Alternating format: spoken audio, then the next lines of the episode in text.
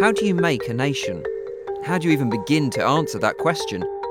A question that involves politics and economics, diplomacy and defence, culture and community, design and sport. You start with a guide. This guide, that's how.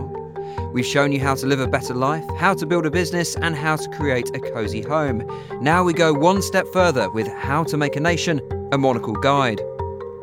We've dispatched writers and photographers to more than 50 nations across the world to see who's doing it right already.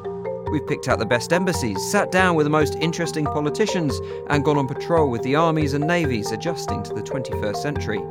We've stopped by the capital cities that manage to mix history with efficiency, taken a trip on the transport networks every nation should emulate, and we visited the nurseries, schools, and universities with the highest grades. There's also been time to take in museums and art galleries that best tell their country's story, the television stations that produced nation defining dramas, and the festivals which sum up a nation's spirit. All that, plus some great examples of the uniting power of sport, a handful of icons who represent their country better than anyone else, and a detailed look at the flags and passports, colours and clothes which help to define a nation to the rest of the world. Inside these pages, you'll find some inspiration, ideas, both big and small, that will work in your own country. We hope you'll realise that to make a nation, you have to look beyond your borders.